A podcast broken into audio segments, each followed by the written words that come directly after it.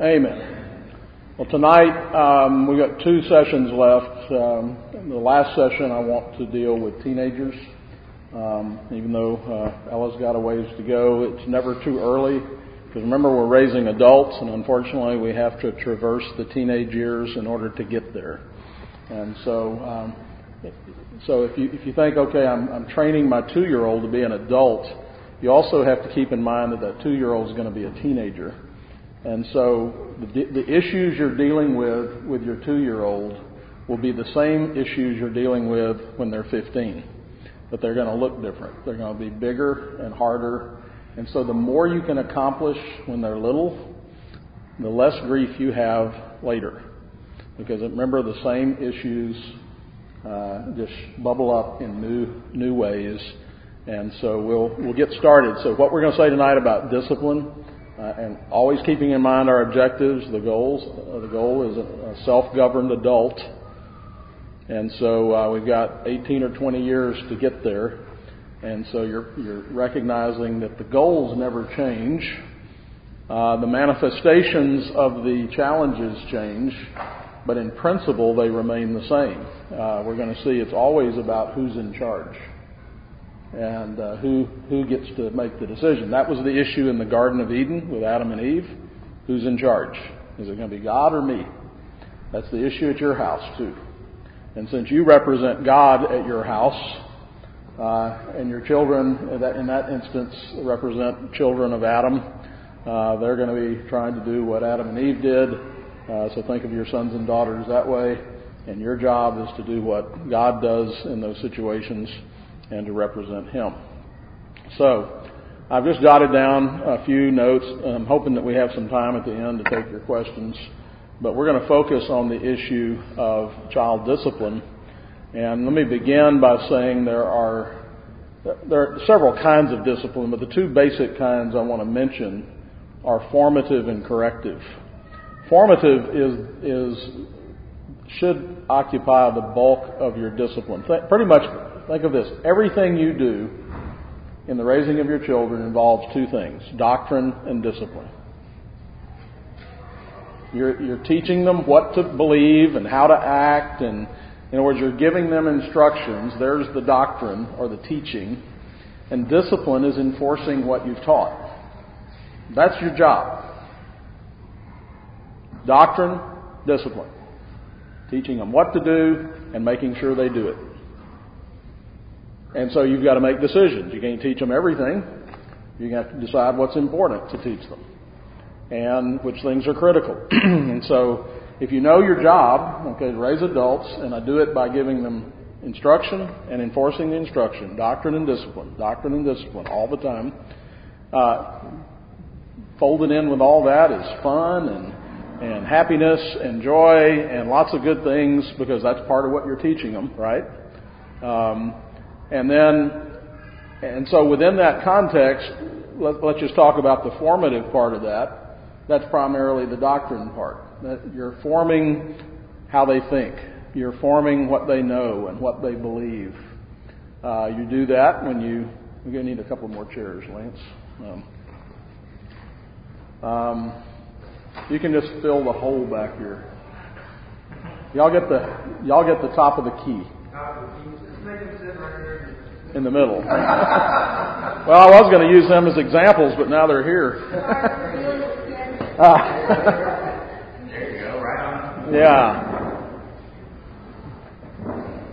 Um, so you're, the two things you're doing all the time with your kids is doctrine and discipline, teaching them what, and then enforcing. Formative discipline that you're you're involved in is what I do as a pastor every Sunday when I preach. I'm just given, or in this Bible study. This is formative discipline. Trying to figure out what I, what I need to do and how to do it, and maybe getting some help doing it.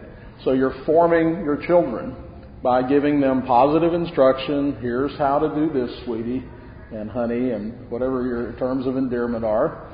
And as long as they're doing it, you continue to use those terms of endearment and encourage them and help them and show them and help, you know, get down there with them if they're, if you're picking up toys and you're helping pick up the toys to show them how to do it and all those kinds of things are forming them. And then corrective discipline is when they don't follow the form. They're not doing what you told them to do. They're doing either not, they're either falling short or going beyond what you said, which is what sin is. Sin is either not doing what God said to do or doing what He said not to do. And your children are the same way. So you tell them what you expect, and then as long as they're doing it, you're happy, they're happy, everything goes well, and then when they stop doing it or they make a mistake, and you've got to make wisdom judgments there, was this a childish act of irresponsibility? or was or was this willful rebellion or something in between? Because uh, we're to we'll talk a little bit more about that as we go here. But formative and corrective uh, discipline is is the implementation of your primary role of providing doctrine and discipline, uh, doctrine and discipline in their lives. And so. Uh, um, just a few notes as we go into the, this subject a little more. First of all, you have an obligation as the parent, just as God does for us, to remember their frame. God remembers our frame. He knows that we are flesh. He knows that we are frail. He knows that we're weak. And He has mercy upon us. And He shows kindness to us and grace.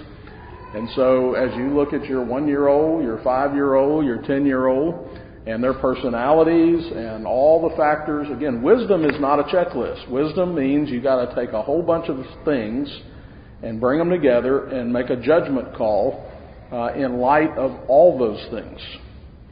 Uh, and so, what works with one child may not work with another. You have to make those decisions. God doesn't deal with all of us the same way. He considers our frame.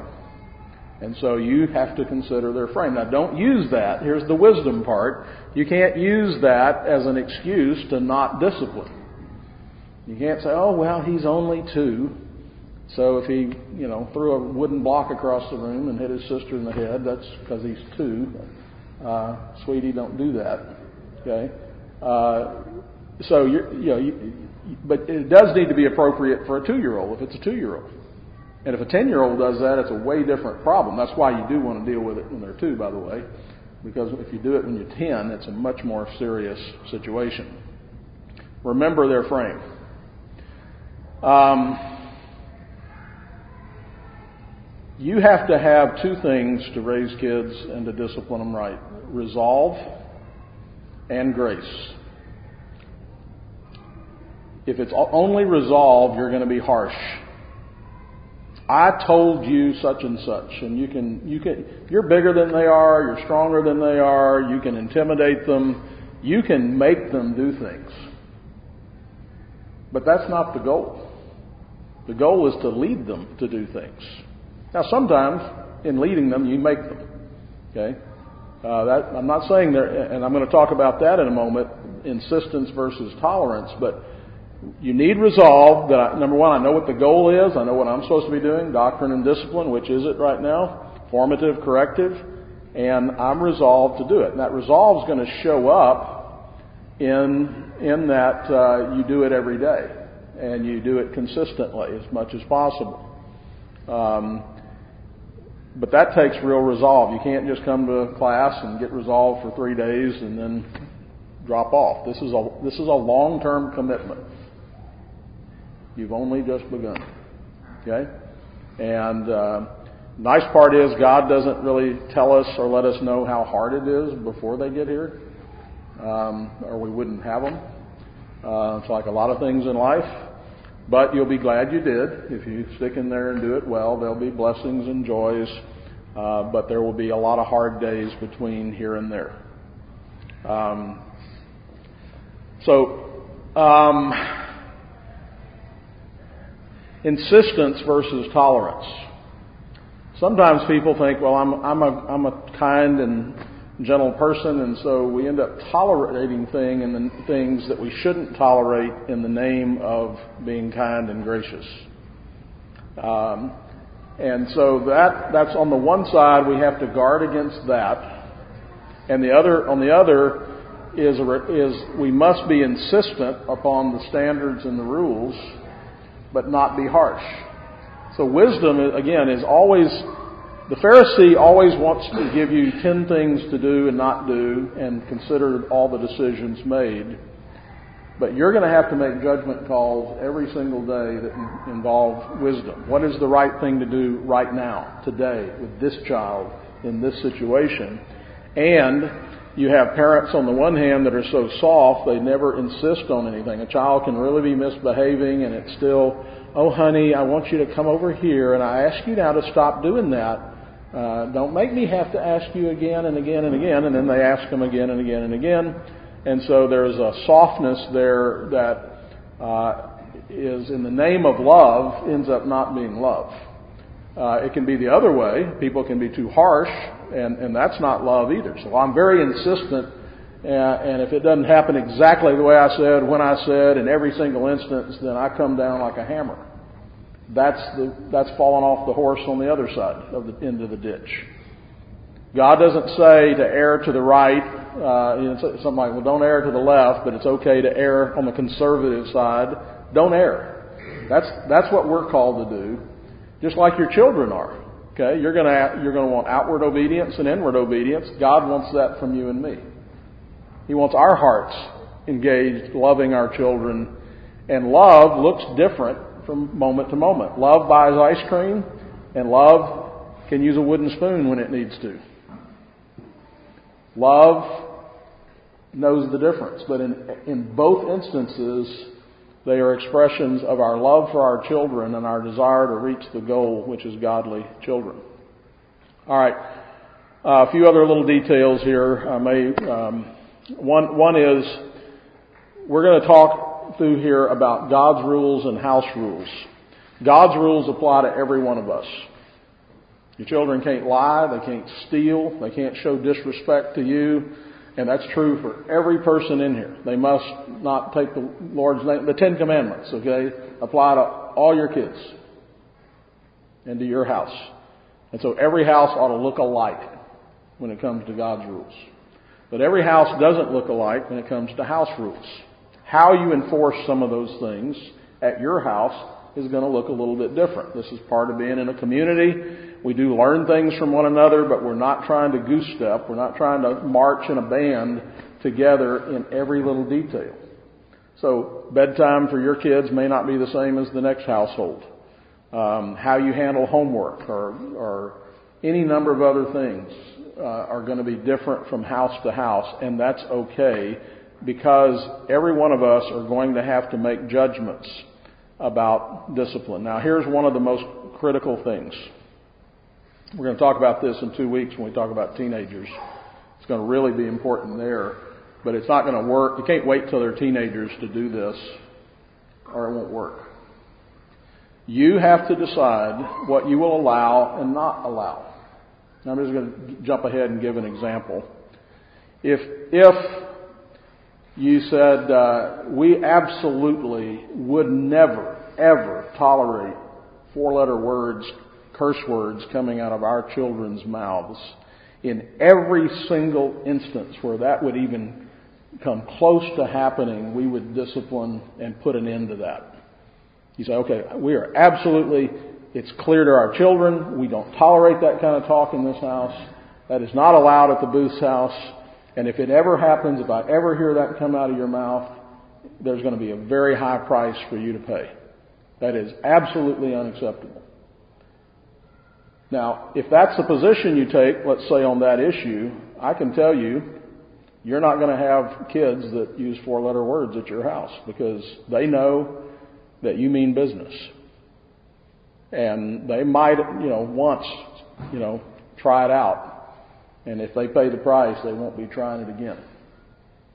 Okay? But if there are other things where you say that, let's take that one, where you're not clear on that, and they hear you using language like that, and occasionally they do it and they don't get in too much trouble, or you just give them kind of the, now you're not going to talk like that in front of me. Yes, they will, because you just told them that the price for doing it isn't very high. So next week when they're mad, they'll do it again because you've already let it be known that this is not that big a deal at our house, and uh, you might, you know, they may want to just take their chances. Yeah, I might get in trouble and I might not, but maybe it's worth taking the risk. Or I'll try it out and see. You have to decide what you will and will not allow at your house. And that's going to come to play when they're teenagers about what clothes they wear and how they wear their hair and uh, what music they listen to. Yes, sir? Why stop them from doing it outside of the house? Well, you're going to remember our goal here, the name of our deal is, is the hearts of our children. As you work with them young, you're going to be setting for them the beauty of Christ and a Christian life. So uh, and you're going to be controlling the outside influences. So that's why the day in and day out here are they? Yeah, might might they get out with their friends and and, and let out a few four-letter words in this case? Yeah, they might. But number one, they're going to know it's wrong. Number two, if they get caught, they're going to pay a price. And so it's it's not it's not that they won't sin and that they won't sin in the areas that you don't tolerate. It's that number one, they're not going to sin there as much. Number two, they know there's a high price to pay uh, in light of it, and that you will be consistent in enforcing that. So you get here's a here's a basic rule: you get more of what you pay for, in, in both directions. If you get rewarded for bad behavior, you get more bad behavior. If there's a payoff, okay, yeah, my dad will be mad, but he won't really do anything. And I want to do this anyway, so I'll just do it. It's not, it's not that expensive. Uh, sorry. I thought I'd turn that off. Um, on the other hand, if there's a high high price for doing it that's that hurts in some way, you don't want to do that again. You know, note to myself, don't ever talk to your father like that. Okay? It will hurt when you do. And it'll hurt hard in, in one way or the other. So remember, authority always has to be able to inflict some kind of pain. And I'm not necessarily talking about it, sometimes it's physical in a spanking or something with a child, but there are other kinds of pain. But God talks about His countenance, for example. Uh, we want the countenance of God's countenance to be. We want God to smile at us when He sees us, not frown. Okay, and your children should think that the, the smile of their father and their mother ought to be the, two, the thing that give them the greatest pleasure, and the frown of their parents ought to be the thing that gives them the greatest displeasure. Now, it won't always be the case, but that's, that is the goal that um, there ought to be a healthy fear. I'm not talking about terror. I am talking about the kind of fear that means respect. But there, I'll tell you what, I was afraid of my father, and I have a gentle father. He is a kind, kind man. But when I heard the dresser drawer open, because I knew where that was where he kept his weapon of choice for me, I was afraid. I don't mean like afraid, there was no abuse here, but it changed my behavior. Just the sound of him walking in that direction, I knew he meant business. And I knew I had now reached the limit. And yes. So do you have to be consistent with everything? Like, say you set a rule, okay, and it's no four-letter word in the house, and you punish them up to a certain point, but then you always have to be consistent with that. Like, you always have to punish them, even if you don't you need to. Yes, uh, that's the goal is consistency. Is there ever, a, we're going to talk a little bit about, is there ever a place for mercy? In my house, there would be no mercy for that. Okay? There are certain things that I put in the top level of things that are absolutely never, ever, under any conditions allowed. And when that, you're going to have to decide which things those are. And it shouldn't be a long list. Okay? But this, remember, if, if, if the primary goal here in regard to my children, what is, what is their obligation? What is the rule God's given them? Honor and obey your parents. Respect. And you may not use words like that and be showing me respect. And so disrespect always gets some kind of painful discipline. Now, again, it's not always a spanking. There are other ways of dealing with it. And occasionally there is a warning. Now, in that, in that particular case, in my house, there would be no warning. There's no warning needed. The warnings have already been given and made clear enough times that I don't need to warn you after you let one rip. Okay? Once it's out of your mouth, you've already, you, you've gone too far. That is not tolerated. You will not show disrespect to your mother. That's a high rule. That was a high rule in my house. Disrespect for your mother is not the same as disrespect for me. It's worse. Disrespect for me is really bad. Disrespect for her is worse. So don't even think about it. More on that later. Um, remember, attitude is going to be critical, and the hearts is what we're trying to win. All right, now, let me jump in here. Uh, who's in charge? That's the question. A child must learn from the beginning that it is the will of the parents and not their own will that must be followed. Again, we're talking about little children now.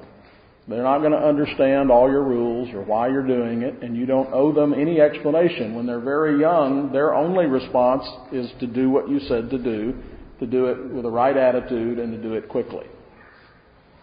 Okay? Remember, you're a lot bigger than they are. You can make this happen. The word of the parents is law. Children must learn to respond instantly to their parents, not on the third command, not on the count to three or ten. I do think there is an occasion, uh, we'll get into that if you want to, about counting to three. You know, I want you, I need you to put that up, and you've got to the count of three to get that toy from there into that basket. Something like that, okay. But if you're telling them to do something, it's not a countdown before you blast off into losing your temper. And then you really mean it. Okay? Or only when you raise your voice do they know you really mean business. Okay? You're going to stay calm and you're going to be uh, gentle in manner, resolute in purpose. Now, I say gentle in manner. There is a time to get firm and very stern, if you will. I said, sit yourself down and look me in the eye and pay attention. Do you understand me? Yes, sir. There's a place, there's a time and a place for that. Okay? So, but that's not losing my temper. That's not over the top. That's not, I'm going to count to 10 or tell you eight times. And then only when you hear me start to raise my voice or get up, then all of a sudden you are going to do what I said to do. Never give in to a child that is begging or whining for something he wants. You teach them the proper way to make their needs known. Never give in to whining or begging. Okay? You teach them, if you want something from me, here's how you should ask. Daddy, may I do this? Okay? Because the minute you start begging and whining, you have now ruined your opportunity to gain what you're looking for. Remember, you get more what you pay for. If whining works, then you get more whining. If begging works, then you get more begging. But if asking in the proper way gets what you want some of the time, not all the time, uh, if it increases the odds of you getting what you want, then guess what you're going to eventually get? Um, the results of going against the will of the parents must be the controlled use of pain. Now, I'm using that. I'm going to give my one disclaimer again. We're not talking about abuse. We're not talking about anything that's inappropriate here, but some kind of painful experience. I, we'll talk about alternatives uh, or maybe things in addition to using uh, some form of a spanking uh, rod or something like that.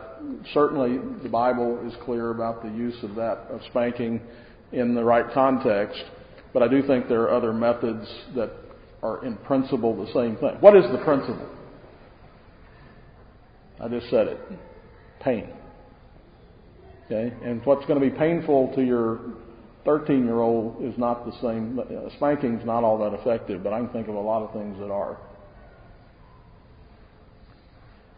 I don't do painful things. Do you? Not if I can help it. I avoid them. And that's the principle, okay? The reason I don't crack jokes about having a gun when I go through the metal detector at the airport is I don't want to face the pain that they're going to inflict on me for having done that. Right? And, and they made that clear. They got the signs posted. Don't, you know, don't make any comments about weapons. You do, they'll have you hauled off into a back room somewhere giving you the third degree. They mean business, and I know they mean business, and I'm not willing to even test that. So, when I say pain, it could be just your displeasure. Here's another principle. The least amount of pressure that gets what you want is what you should use. You don't kill a fly with a sledgehammer. Sometimes a look works, right? You can look at your child and they know what that means stop. Sometimes a word like stop works. Sometimes come here. Sometimes um, a thump. My mother had a pinch that she could use in church that was very effective on me. Uh, and then you think of it like a rheostat on a dimmer switch, okay? You don't just flip the lights on automatically. You just kind of say, well, what's working? And we'll try this for a while. If that doesn't work, we'll up the pain threshold.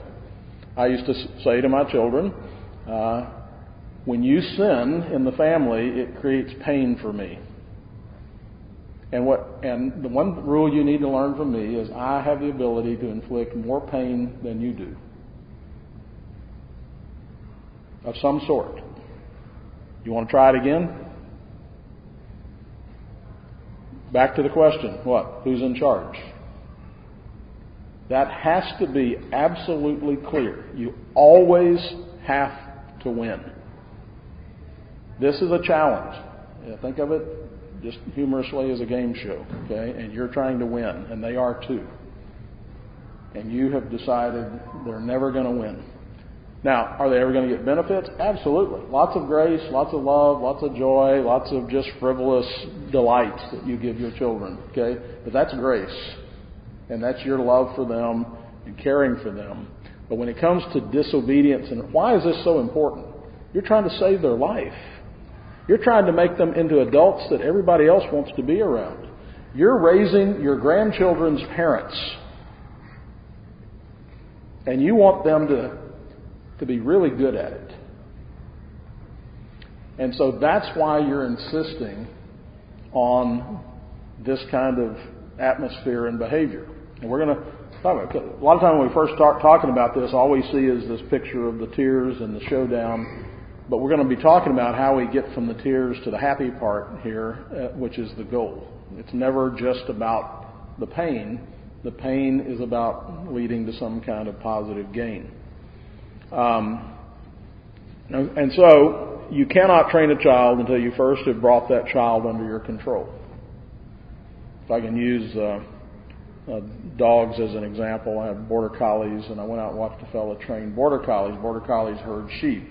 But as he's training young dogs, he put on their collar, instead of a regular leash, he had this, uh, basically it was a wire. It was hard to see. The dog would think that he was not on a leash. As long as the dog knew that the guy could reel him in, if he didn't uh, do what he was told to do, he would he would be obedient. But if he ever got him off the leash, and, and then the dog wouldn't be obedient, and so there was a point kind of midway in the training where he put this wire on where the dog could get further away and he could give a command. And the dog was like a teenager, had this decision to make. Uh, can I get away with this or not? And if, of course, if he didn't do what he's told, the guy would bring him in and, and you know scold him and then send him out to do it again. And so you're you're back. Uh, the point here was this shepherd was training this sheepdog, but he had to establish who was in control. Who's making the decisions around here? Is it me or you?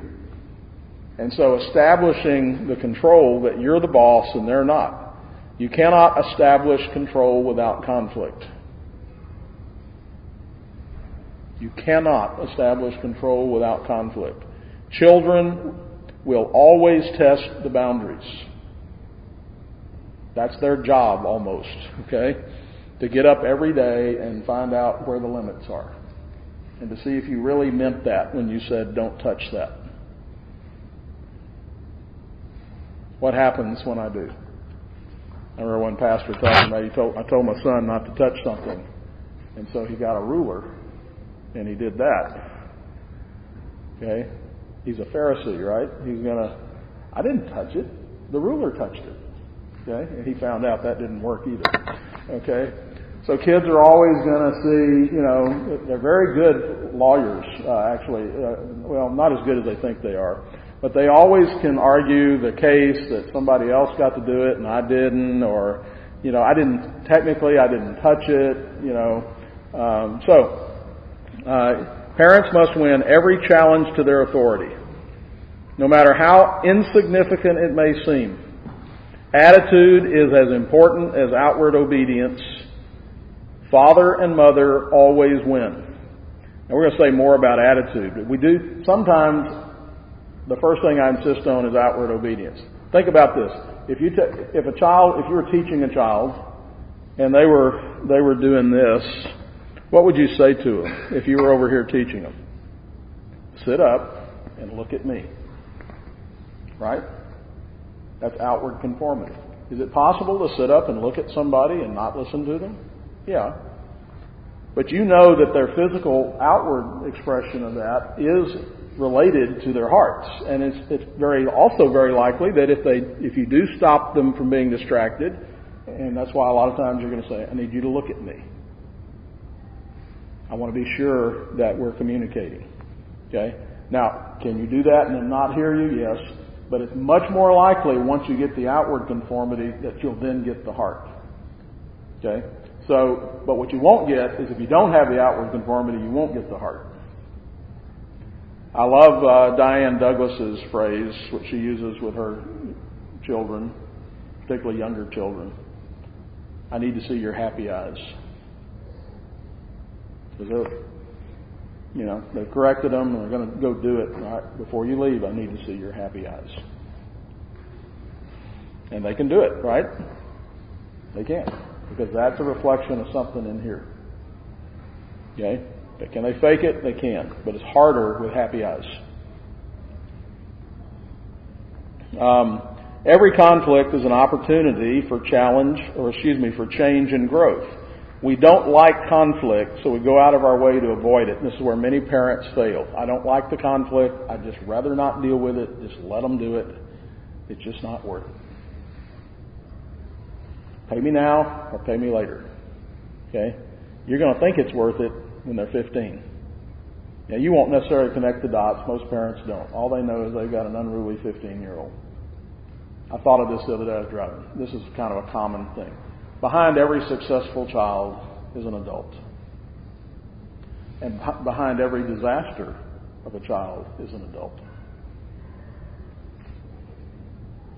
It's only a question of what kind of adults are behind them. Those children, in both cases, are the products of the adults behind them. Conflict cannot be avoided. When two wills are involved, they inevitably want to go in different directions. Children are in a perpetual pursuit of happiness that is selfishness that is selfish in nature and seeks instant gratification. I want it and I want it now.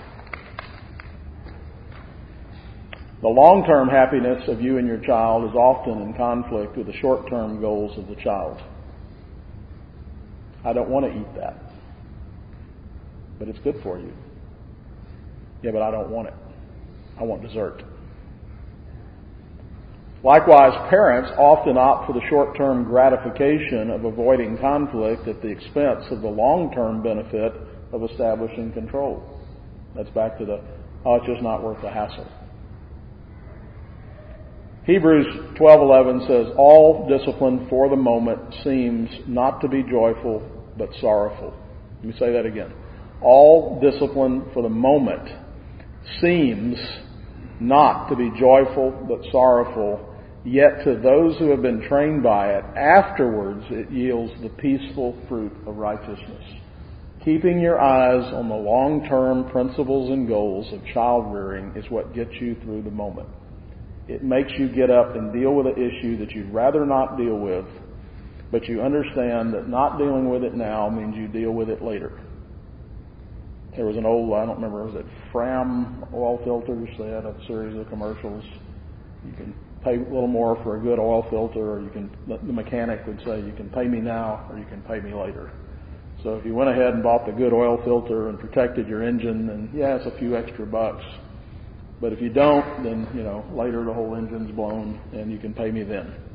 So which is it going to be? Pay me now, today, for this incident with the two-year-old, or pay me later when they're 14? Which, which one do you want? Conflict is part of the training process. Oftentimes, the greatest advances in child training come immediately after some of the greatest conflicts are won by the parents. Some of the greatest advances come right after the conflict and, and where you won. The greatest fight occurs right before the ship goes down. If you have that big conflict and they, they're pushing you and pushing you, they're trying to get you to blink. They're trying to get you to back down. They're trying to raise your pain level enough that you don't want to deal with it anymore. And they are in the same struggle for control.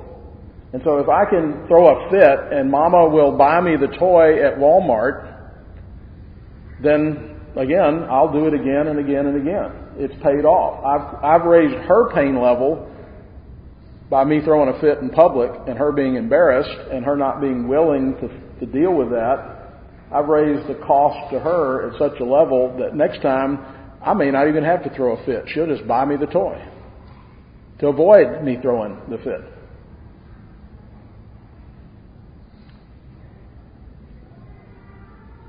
Therefore, parents, Galatians 6 9, let us not lose heart in doing good, for in due time we shall reap if we don't grow weary. It might be a good verse to memorize. Let us not lose heart in doing good, for in due time we shall reap if we do not grow weary. The fear and the pleasure of Father ought to be pretty high in the eyes of your kids. I'm using, remember, everything that's true of a father is also true of a mother. They're a team. The Bible requires children to look at father and mother the same, but I'm really emphasizing the responsibility of fathers here to set the pace and not just leave it to the mom. When your child disobeys or rebels against you, he ought to think the world's coming to an end if it's an open, in your face rebellion. In fact, his world is coming to an end, at least the world that he rules in. There should be no reward for rebellion. Your child's greatest fear in life should be the displeasure of his father, just as the fear of God is the beginning of knowledge. The father and the mother, as the father's representative, ought to be feared or respected. The child should come to think in terms of avoiding parental displeasure because he always loses. Note, Again, we are speaking in the context of godly, loving parents, not abusive and disobedient parents. Your child's greatest pleasure in life ought to be to receive the pleasure and approval of his father and mother. Just as the Christian should live to please God, the child should also live to please his parents. Therefore, parents must be careful to be consistent and perpetual in offering both discipline and approval. That's hard sometimes for parents. We, Good parents oftentimes are too good uh, at seeing what's wrong with their kids. We need to see what's wrong with them. We're trying to fix them. We're trying to address these issues, but make sure that they are also getting a lot of your approval, a lot of pats on the back, a lot of good job. I'm proud of you. Thank you. You did a very good job. Thank, thank you for getting up and helping bring the groceries in without being asked. I'm impressed. You really are becoming a young man. You're, you know, you're, you're a blessing to our house. There's all kinds of ways to do that. Do it often. Not flattery. It has to be real. It has to be the truth. And so, uh, without, one without the other cannot accomplish proper child training. So if you do, if all you do is compliment, you're going to have a problem. And if all you do is correct, you're going to have a problem. You got to have both. This is simply training the way God trains us.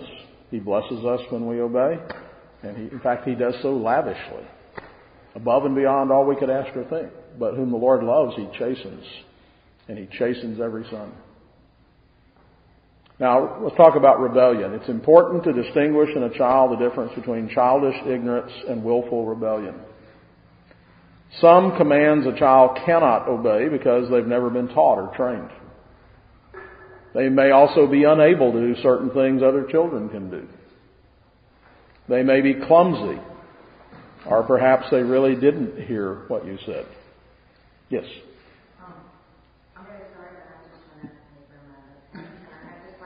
Oh, absolutely. Sure. That's not a problem.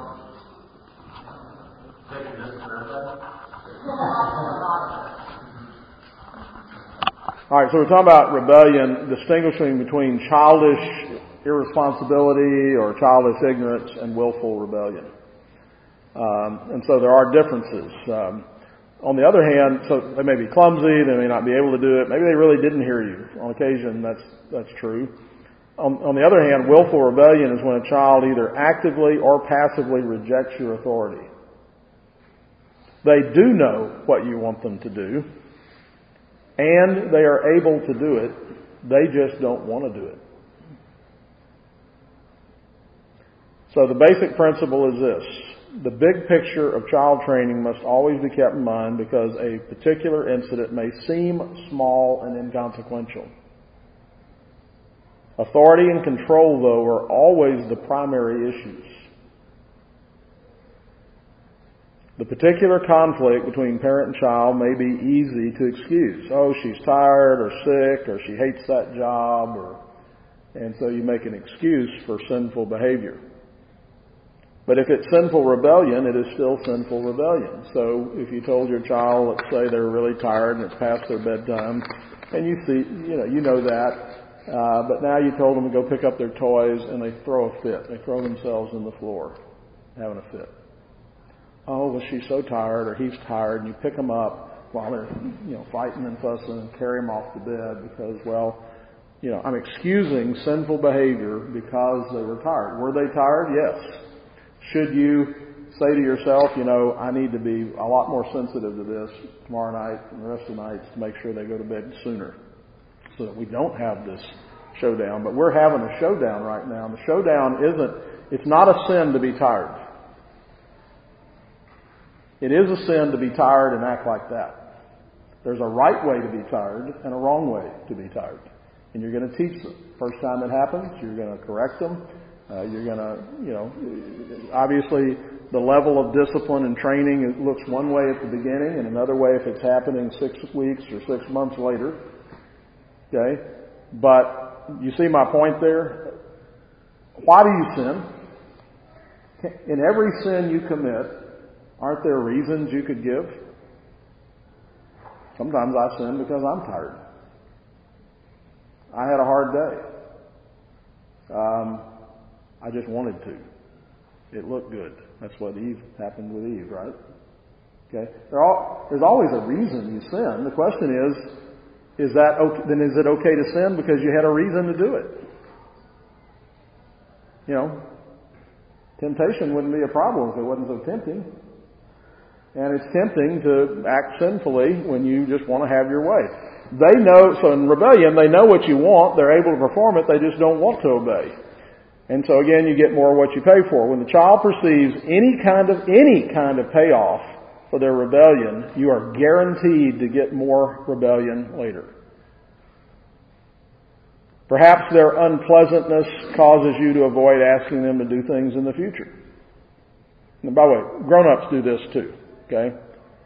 If I know, if you do something, if my wife does something I don't like, and I have a negative response to her, and sometimes, you know, husbands and wives can either, they can blow up, they can clam up, they can pout, they can do all kinds of things. It's a way of sending a signal to the other person, you know what, um, you may have gotten away with this this time, but you better think twice before you try that again.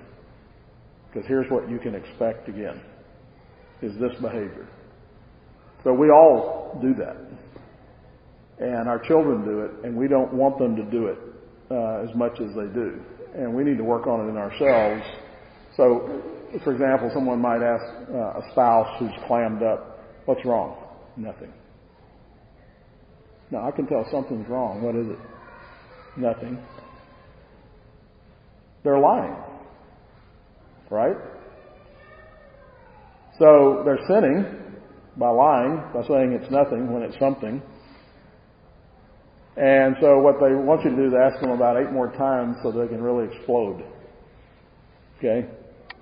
And so what you, what would you do to stop that kind of behavior? When they tell you nothing, then take them at their word and walk away and act like there's nothing. I promise you they'll be letting you know that it was something. Okay? But what you've done is say, but that, but that approach doesn't work. It's okay to say, well, I'm really upset with you, but I need some time to think about it before we talk. That's okay. But don't lie. Don't, but you see, you, we do as adults and kids do it too. And so if they perceive a payoff, you're going to get more of it. Perhaps they're unpleasant. Again, you may then want to avoid that situation, or you simply do it yourself because you don't want the hassle. Then guess what? They won and you lost. There should never, ever be a payoff for any kind of rebellion. That's not childish irresponsibility. Okay? Set the glass too close to the table. You've told them ten times to set their glass back so they don't knock it over, but they do it again and they knock it over. Okay? You may scold them. I told you to set that back. Don't do that again. Okay? And at some point, if they keep doing that, and sure enough, if they set it there and when you're not looking, they knock it off on purpose, uh, just to show you, then you can see the, the qualitative difference in those behaviors. Um, so, so here's, here we go. Uh, let's do this list and we'll take a, a, a break. Um, what does rebellion look like? Here's some obvious, I'm going to talk about obvious rebellion and subtle rebellion. I'm just going to make a, a list here. Uh, obvious rebellion, saying no. Stomping the foot. Marinelle was just telling me as we drove in, her mother absolutely did not allow foot stomping. She tried that, I guess, once or twice and failed. Swinging the fist. Uh, growling. That's a favorite of little boys. Hitting or kicking. Temper fits of various types. Running away while you're instructing or correcting. Talking back. Whining and pouting. Those are open acts of rebellion. Okay, subtle or passive rebellion. As they get older, they, these are the ones they move toward, okay? Outward compliance with inward resentment. Facial expressions. Glaring, clenching the teeth, rolling the eyes, a favorite of teenage girls. Forgetting. You know in the Bible, forgetting is a sin? Thou shalt remember, the Bible says over and over. Okay? So for, if you didn't, if you're commanded to remember and you didn't, you just sinned. You just broke the rule. I forgot to clean my room. I forgot to make my bed. I forgot to brush my teeth. Okay? Well, right after I spank you, you're going to go brush your teeth. Okay? And tomorrow, if you don't brush your teeth, I'm going to spank you for not brushing your teeth and for forgetting. You get two. Forgetting is part of what you're, remembering is part of what you're required to do. Failure to carry out an instruction.